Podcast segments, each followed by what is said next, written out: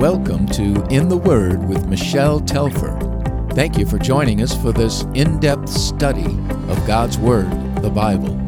For more of Michelle's resources or to read her blog, visit her website at intheword.com. And now, Michelle.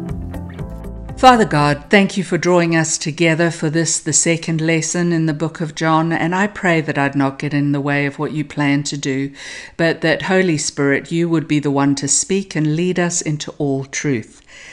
Amen. Last week, as we began to look at the book of John, we saw how the first five verses of John's Gospel are very similar to the opening verses of Genesis. They also show God as the Creator, whose word spoken into the darkness brought light and the possibility of life. The disciple John spoke about how John the Baptist not only gave testimony to the fact that Jesus is the true light for mankind, but that he also clearly revealed Jesus to be the Messiah or the Christ. And you'll remember that that means the anointed one that God had promised to send throughout the Old Testament. Well, let's return to our text in John chapter 1, verse 19. Now, this was John's testimony when the Jewish leaders in Jerusalem sent priests and Levites to ask him who he was. He did not fail to confess, but confessed freely, I am not the Messiah. So, as John the Baptist begins preaching, the Jewish leaders in Jerusalem send some representatives to question him and to ask him who he is. And you see that the very first thing he is careful to do is to tell them that he is not the Christ. In other words, he is not the Messiah. Upon hearing this, in verse 21, it says, They asked him, Then who are you? Are you Elijah? He said, I am not. Are you the prophet? He answered, No. Finally, they said, Who are you? Give us an answer to take back to those who sent us. What do you say about yourself? John replied in the words of Isaiah the prophet I am the voice of one calling in the wilderness, make straight the way for the Lord. In the Old Testament, Elijah was the prophet of God who did not die, but was caught up to heaven on a chariot of fire.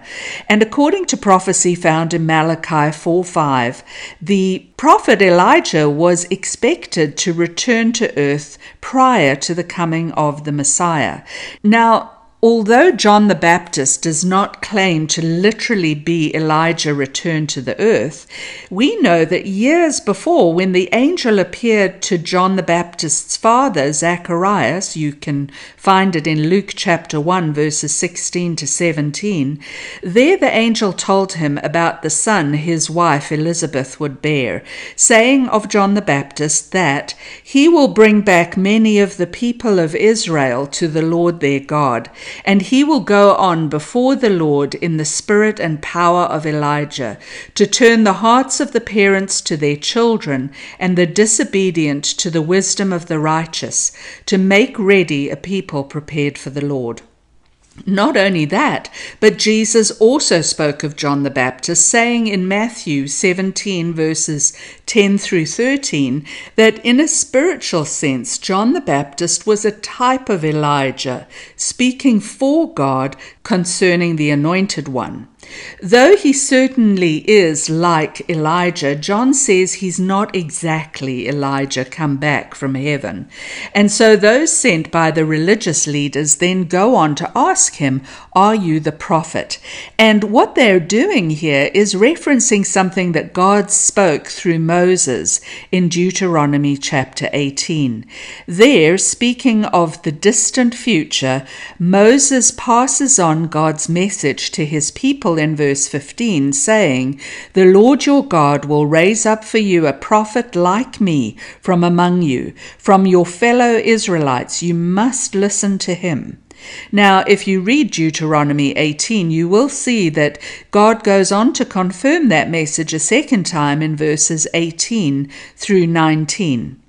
A prophet is someone who speaks God's word to the people, and so the Jews were then expecting one like Moses who would rise up from among the Jewish people to speak God's word to them.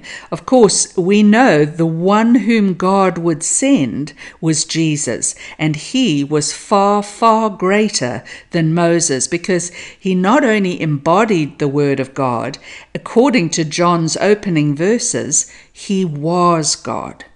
So, John the Baptist wants to be very clear that he's not the Messiah, and he does, however, claim to be the fulfillment of a prophecy found in Isaiah 40, verses 1 through 3. And there he says that he is the voice of one crying out in the wilderness, Make straight the way of the Lord. You see, he is the one who has come to prepare people's hearts for the one God had promised to send. Verse 24 goes on Now the Pharisees who had been sent questioned him, Why then do you baptize if you are not the Messiah, nor Elijah, nor the prophet? You see, the religious leaders were familiar with baptism, but it was usually reserved for those converting to Judaism. John, however, was baptizing Jews, which was truly unusual. Not only that, his baptism was a baptism of repentance that left his followers cleansed and ready to hear the words of their coming Messiah. I baptize with water, John replied, but among you stands one you do not know. He is the one who comes after me, the straps of whose sandals I am not worthy to untie. This all happened at Bethany on the other side of the Jordan where John was baptizing. So again, John the Baptist clearly makes himself less than the Messiah. At that time, the lowliest servant in the house would be the one to loosen the sandals of arriving guests in order to wash their feet. But John says here that he's not even worthy of that lowly position when compared to Christ. Verse 29.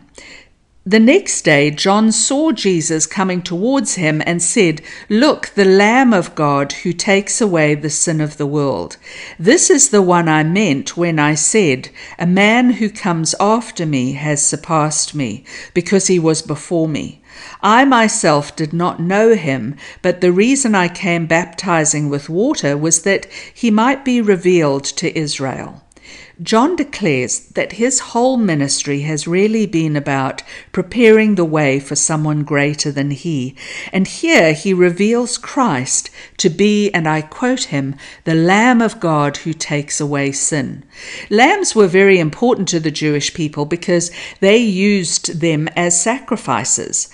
Lambs were most especially linked to the celebration of Passover as well.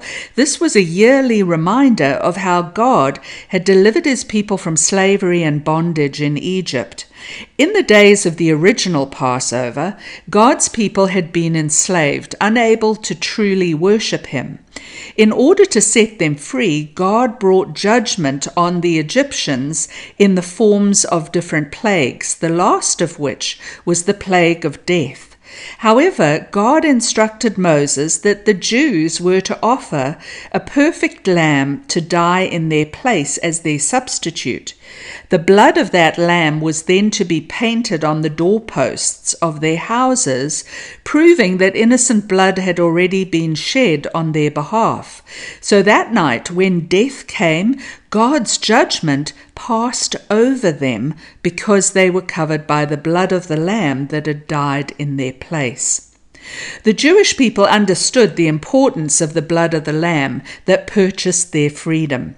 The idea of the innocent dying on behalf of the guilty is written throughout the Old Testament. If a person broke God's law in the Old Testament, the punishment was death. However, God in His mercy allowed men to offer animal sacrifices as substitutes in their place. The punishment that should have been theirs could be upon the lamb instead. The Old Testament solutions to the problem of sin, though, provided only a temporary covering, and they had to be repeated again and again.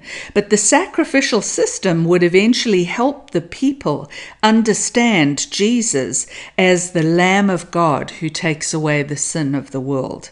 Because of his death, our debt to God for our sin could finally be paid, and reconciliation with God the Father could be complete and permanent, because the blood of this Lamb does not merely cover over sin.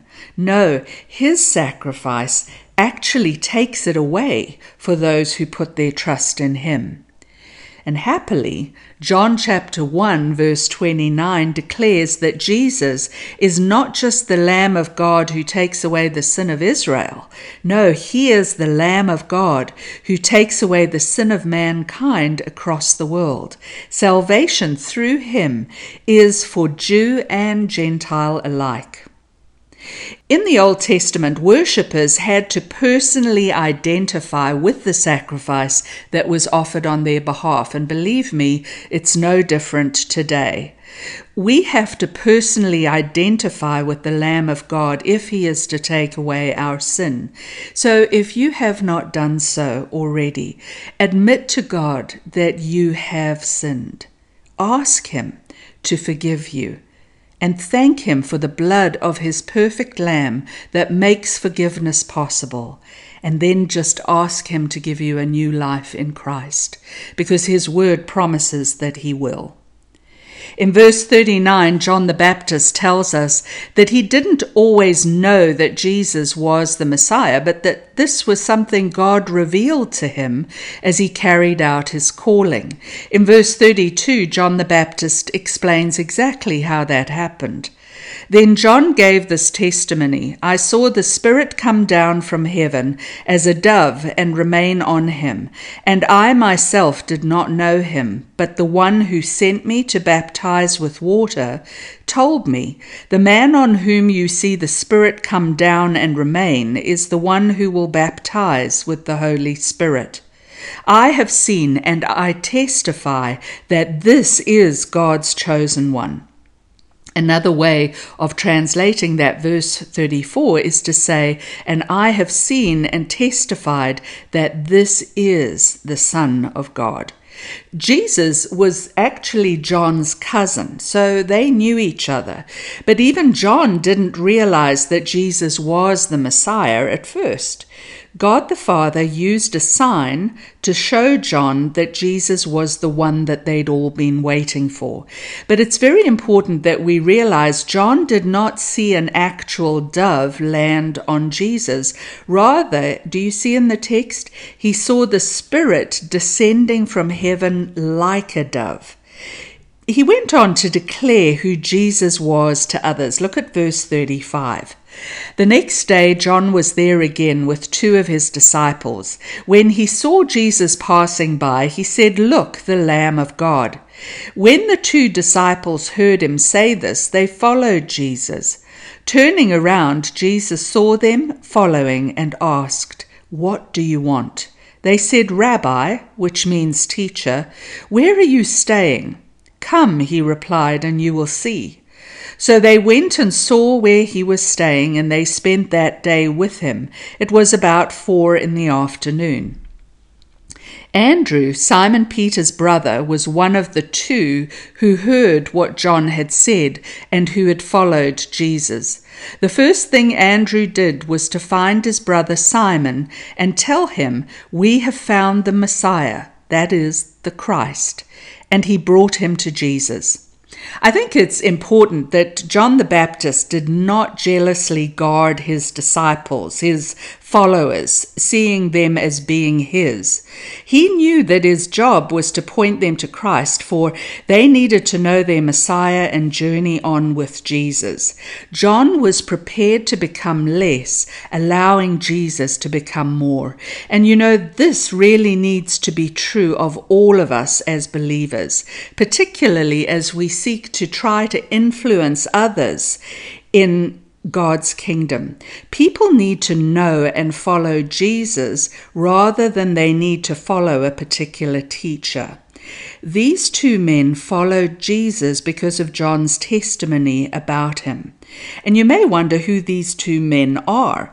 Verse 40 tells us that one was Andrew, Simon Peter's brother, and the other, who's not identified, is very likely the gospel writer John, who was the brother of James. He too had been a disciple of John the Baptist's, and so he was an eyewitness from the very start. As soon as these two men begin to follow Jesus, the Lord asks them a very interesting question. He says, What do you want? Now, they could have said many things in answer to that. They could have said that they wanted a political leader to deliver them from their oppressors, the Romans, because many Jews really believed that that's who the Messiah would be. But instead, they call him rabbi, which John tells us means teacher. They wanted to learn from Jesus. And what he shared with them obviously had a very big impact on them because Andrew immediately goes to find his brother Simon, telling him that he should come because they found the Messiah. And so you see the ongoing process of Jesus' followers bringing other people to him begins right from the start. In verse 42, for the first time, we meet Andrew's brother, who went by the name of Simon at that point. Jesus looked at him and said, You are Simon, son of John. You will be called Cephas, which, when translated, is Peter. Cephas was a name in Aramaic, which was the local language at the time, and that name meant a stone. When translated into Greek, that name is Petros or Peter in English. But do you see how Jesus says to him, You are Simon, but then goes on to say to him, You will be Cephas or Peter. And that is kind of interesting to me because it shows us that transformation is a process. He isn't Peter yet, but he will be Peter. But that being said, from the very start, Jesus not only sees us for who we are, but he also sees us for who we will become because of his work within us. The group of disciples then began to grow. Verse 43 The next day, Jesus decided to leave for Galilee. Finding Philip, he said to him, Follow me. Philip, like Andrew and Peter, was from the town of Bethsaida. Philip found Nathanael and told him, We have found the one Moses wrote about in the law, and about whom the prophets also wrote, Jesus of Nazareth, the son of Joseph. Nazareth? Can any good come from there? Nathanael asked. Come and see, said Philip. The fact that Philip refers to Jesus as being the son of Joseph doesn't mean that Jesus really isn't the son of God. Son of Joseph would have just been Jesus' legal name according to the traditions of the time, nothing more. You see, he would have been known to everyone as Jesus bar Joseph, in other words, Jesus, son of Joseph. Of course, Jesus was born in Bethlehem, but we know that he'd grown up living in Nazareth. It's interesting that John reveals in John chapter village that really didn't seem to have anything good to offer, and he was quite sure that nothing good came out of that town. However, he was about to find out differently. Verse 47. When Jesus saw Nathanael approaching, he said to him, Here truly is an Israelite in whom there is no deceit. How do you know me? Nathanael asked. Jesus answered, I saw you while you were still under the fig tree before Philip called you. Then Nathanael declared, Rabbi, you are the Son of God. You are the King of Israel. You see, Jesus knows Nathanael's heart, and the effect of Christ's words is dramatic. This man not only calls Jesus rabbi, accepting him as his teacher, but he also goes on to call him the Son of God and also the King of Israel. And that's very interesting because Isaiah 44 verse 6 reveals God himself to be the true King of Israel. Let me read you that verse in Isaiah. It says, Thus says the Lord, the King of Israel, and his Redeemer, the Lord of hosts. I am the first and I am the last. Besides me, there is no God. In response to Nathanael's exclamation, Jesus said, You believe because I told you I saw you under the fig tree. You will see greater things than that. And then he added, Very truly I tell you, you will see heaven open and the angels of God ascending and descending on the Son of Man. Now, I understand that sounds a little complicated, but let's look at it more closely. Jesus tells Nathanael that he's going to see greater things as he follows him, and then he makes a reference to something in the Old Testament. Jesus not only refers to himself here using the title from Daniel 7, verse 13, the Son of Man, which is really a description of the Messiah, but he also refers to himself as being Jacob's ladder. Let's take a look at that more closely. Jesus speaks here of the angels of God ascending and descending on the Son of Man. In other words, they're going up and down upon him. That is, in fact, a reference to something that happened in Genesis 28. When God first revealed himself to Jacob at a place called Bethel, Jacob fell asleep, and we're told in Genesis 28, verse 12, that he, Jacob, had a dream in which he saw a stairway resting on the earth with its top reaching to heaven, and the angels of God were ascending and descending on it. And after that, God actually went on to reveal to Jacob that he would be with him and would not leave him. But the picture in Jacob's dream of that bridge between God in heaven and man on earth is known as Jacob's ladder. And it is, in fact, a picture of Christ. You see, Jesus is Jacob's ladder. He is the only bridge between man and God. And according to Christ, Christ's own words in John 14, verse 6 No one comes to the Father except through him. Well, Let's go on to look at John chapter 2 because here we see the very first miracle Jesus ever did, and it was where he turned water into wine. It took place in Nathanael's hometown of Cana, which was only five miles away from Nazareth. This wedding was not only attended by Jesus and the disciples, but also by Christ's mother. And in fact, it seems that she must have known the family very well, because it seems that Mary may have even been helping with the preparations. Now, it's very important for us to understand several things. Wine was the usual drink of the time, but one part wine used to be mixed with three parts of water, and it was really used to purify the water. And we know this because Paul told Timothy, for example, to take some wine for his stomach. And so it seems he had not been using wine to purify his water, and so he was ill from time to time. So all that to say that I want us to understand that this story really has nothing to do with drunkenness. It is a story, however, about joy and celebration. The joy and celebration that can only come through Christ's kindness. John 2 verse 1. On the third day, a wedding took place at Cana in Galilee. Jesus' mother was there, and Jesus and his disciples had also been invited to the wedding. When the wine was gone, Jesus' mother said to him, They have no more wine. Wedding feasts in those days could last as long as a week, and supplies needed to be brought in by the host for all of the guests. According to the tradition of the time, a person who ran out of food and wine would not only suffer great shame, but they could even be fined by the village council for not providing for their guests.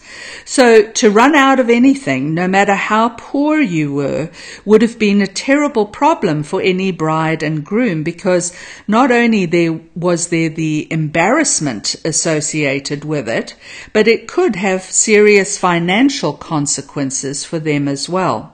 So, out of concern for the bride and groom, Mary went on to tell Jesus that they had run out of wine. But notice she doesn't tell Jesus what to do about it. You know, Mary had known from his birth who Jesus was. She knew he was the Son of the Most High God.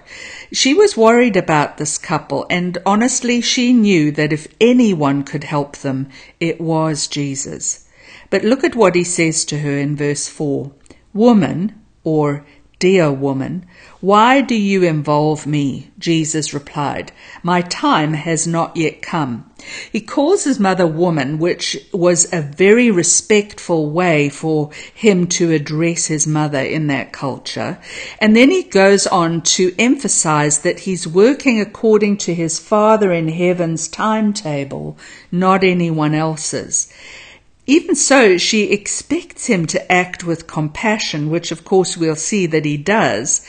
But she tells the servants at the feast in verse 5 do whatever he tells you. Christ alone has the power to do what others cannot, but the servants are still going to need to obey his commands. And that really speaks to us today because our obedience as his servants often does play a part when the Lord does the work that only he can do. Verse 6 Nearby stood six stone water jars, the kind used by the Jews for ceremonial washing, each holding from 20 to 30 gallons. Jesus said to the servants, Fill the jars with water. So they filled them to the brim. Then he told them, Now draw some out and take it to the master of the banquet. They did so, and the master of the banquet tasted the water that had been turned into wine. He did not realize where it had come from, though the servants who had drawn the water knew. Then he called the bridegroom aside and said, Everyone brings out the choice wine first, and then the cheaper wine after the guests have had too much to drink. But you have saved the best till now.